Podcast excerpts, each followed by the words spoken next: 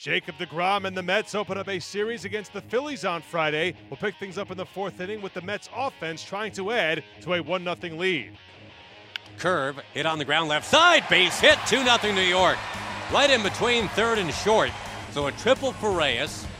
And the RBI hit from d'Arnaud makes it 2 0 Mets.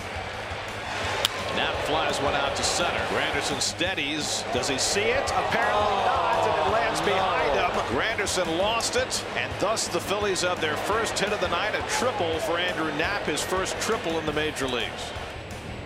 2-2 pitch. Swung on and missed strike three. 1-2 to Galvis. Swung on and missed strike three. 2-2 pitch. Swung on and missed strike three. Got him with a changeup. Jacob DeGrom has struck out the side in the sixth inning. He has struck out four in a row. He has 11 on the night. That here, 0-2. Got him swinging. He left no doubt.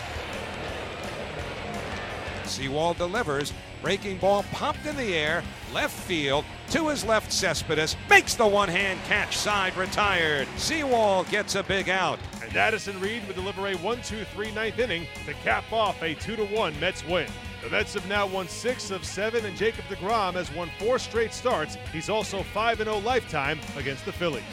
With their recent surge, the Mets improved to 37 and 42 on the year. Here's their manager, Terry Collins.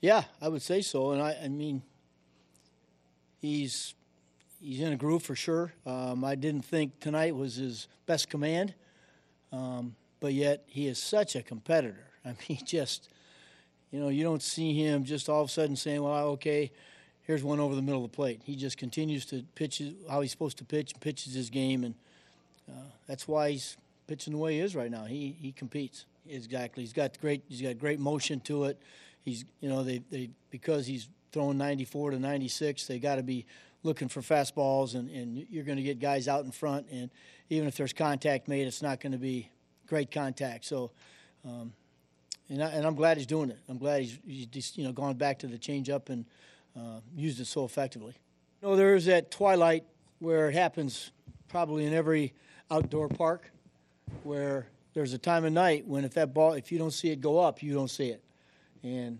uh, he, he, ne- never saw it until right at the end. He saw it and he knew that it was behind him. But uh, yeah, it was. It's just one of those things. We've seen it. Ha- you see it happen a lot. You see it, especially when it's you know when the sky's clear. You, you really got a tough time. Jacob DeGrom continues to dominate the Phillies, and he continues to round into form this season. He's now eight and three with a 3.55 ERA for the year. No, I had a feeling for it early on. Um, I just noticed they were having a hard time catching up to the fastball so I wasn't really trying to speed up any bats there. I kind of got away from it there uh, for a while. Um, and looking back on previous years, it's been probably my second best pitch, and I don't really know why I got away from it, but um, you know I was able to throw it tonight when I needed to and where I wanted to. On Saturday, the Mets will host the Phillies once again, and Zack Wheeler will come off the DL to make the start.